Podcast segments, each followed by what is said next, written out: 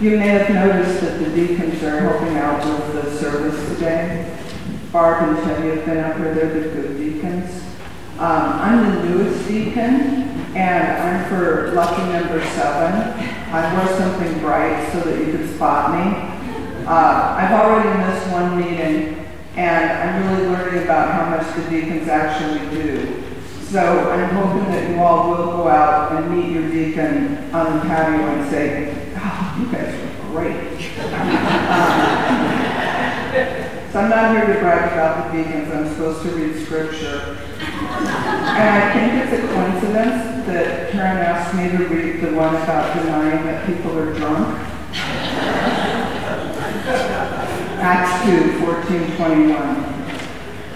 But Peter, standing with the eleven, lifted up his voice and addressed them. Men of Judea, and all who dwell in Jerusalem, let this be known to you, and give ear to my words. For these men are not drunk, as you suppose, since it is only the third hour of the day. But this is what was spoken by the prophet Joel. And in the last days it shall be, God declares, that I will pour out my spirit upon all flesh, and your sons and your daughters shall prophesy, and young men shall see visions, and your old men shall dream dreams. Yea, and on my men servants and my maid servants in those days I will pour out my spirit, and they shall prophesy. And I will show wonders in the heaven above, and signs on the earth beneath, blood and fire and vapor of smoke. The sun shall be turned into darkness, and the moon into blood, before the day of the Lord comes, the great and manifest day. It shall be that whoever calls on the name of the Lord shall be saved.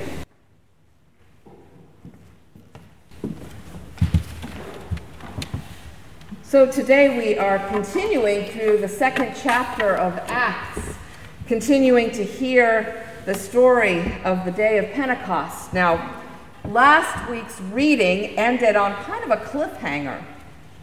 We heard the story of the mighty wind that swept through the whole house where the disciples of Jesus were sitting.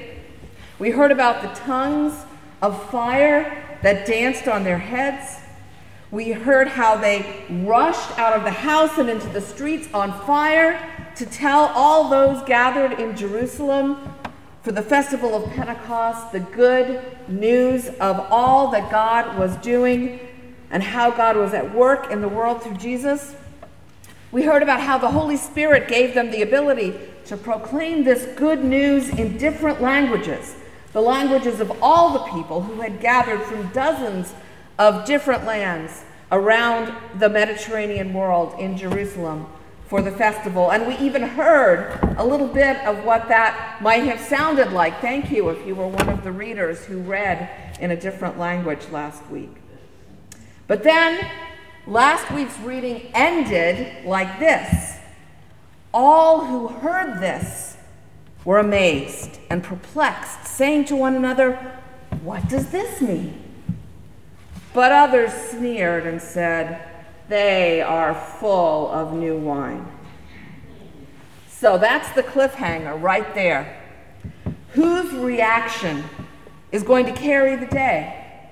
Those who are amazed and curious those who want to know what it all means, or the scoffers, the ones who immediately throw on their cloak of cynicism and sneer.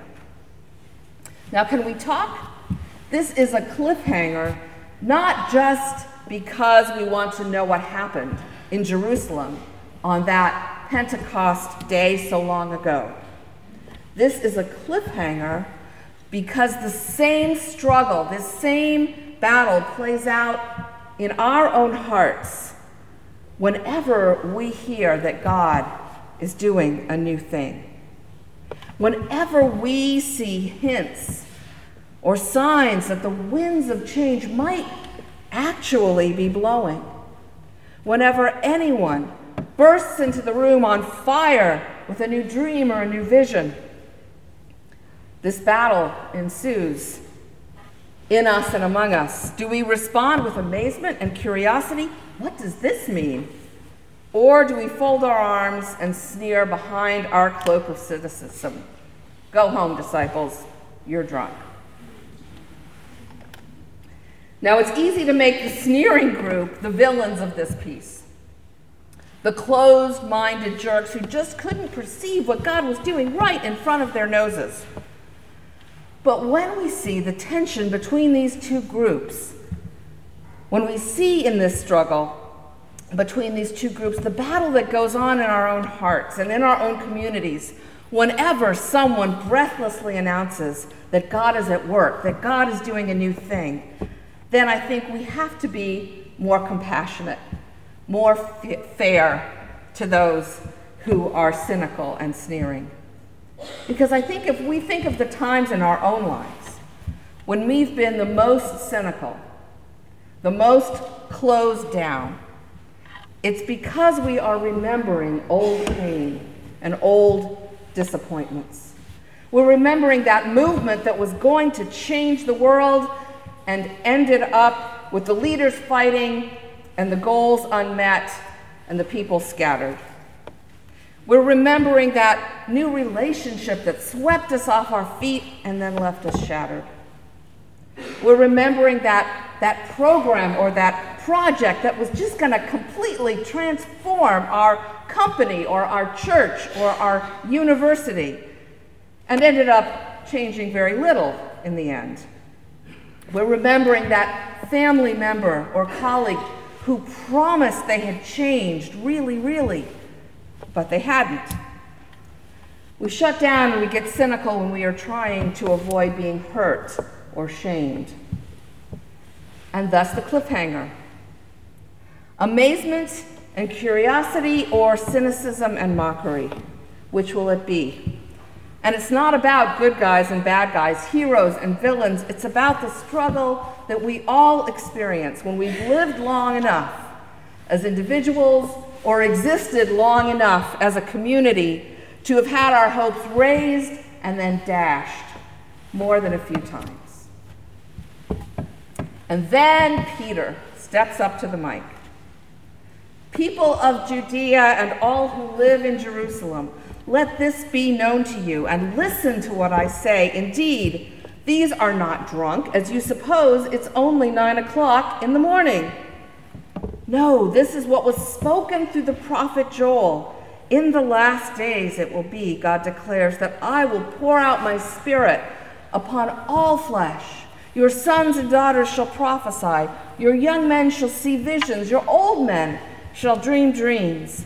Even upon my slaves, both men and women, in those days I will pour out my spirit, and they shall prophesy. Peter steps up and addresses the crowd and makes a strong case for hope, for vision, for dreams. These people around you, he says, these people speaking in strange tongues and proclaiming the mighty works of God, they're not drunk. In fact, what you see going on around you is the fulfillment of the ancient promises of God, the ones we've heard about since we were children. This day has finally come when everyone who calls on the name of the Lord will be transformed, filled with the Spirit, empowered with dreams and visions, enabled to speak words of truth to power. If this is madness, then it's divine madness. The work of the one who is tearing down barriers between men and women, young and old, slave and free, by pouring out the Holy Spirit on all flesh.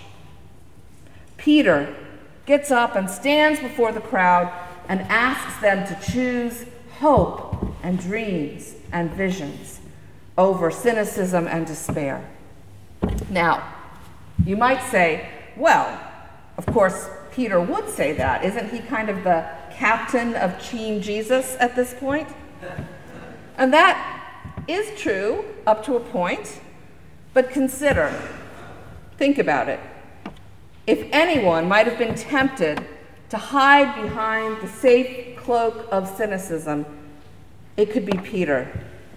If cynicism springs from past disappointments and humiliations, Peter is a great candidate for cynicism. He left his fishing business and his family to follow an itinerant rabbi named Jesus, only to see Jesus get engulfed in controversy and then arrested. After loudly proclaiming that he, Peter, would follow Jesus anywhere, even to death, Peter, almost immediately after that, again loudly and publicly declared that he didn't even know Jesus and was definitely not one of his followers. And then he watched from a distance as Jesus was killed. And while he and the others were still reeling from that crushing blow, some began to see visions and have experiences that Jesus was not dead, but very much alive and present. Now, when the women who first witnessed this came running to tell Peter and the apostles what they had seen and heard, Luke's gospel reports these words seemed to them an idle tale, and they did not believe them.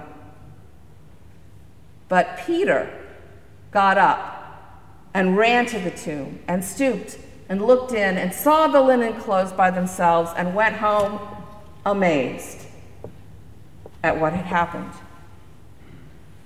Given his recent experiences, Peter could absolutely have chosen to stand with the other disciples in their cynicism and skepticism at that moment, standing behind that protective cloak of cynicism to keep himself from being further disappointed or further humiliated. He could have stood with the other disciples, declaring that the women's news was nothing more than idle chatter. Of all those disciples, Peter had perhaps the best reasons to want to protect himself from further humiliation and disappointment. And yet, and yet he chose amazement and curiosity. While the other disciples folded their arms and sneered, Peter went running to the tomb to see if what the women had said could possibly be true. On Easter morning, Peter struggled, Peter wrestled, and then chose amazement and curiosity, hope over cynicism and sneering.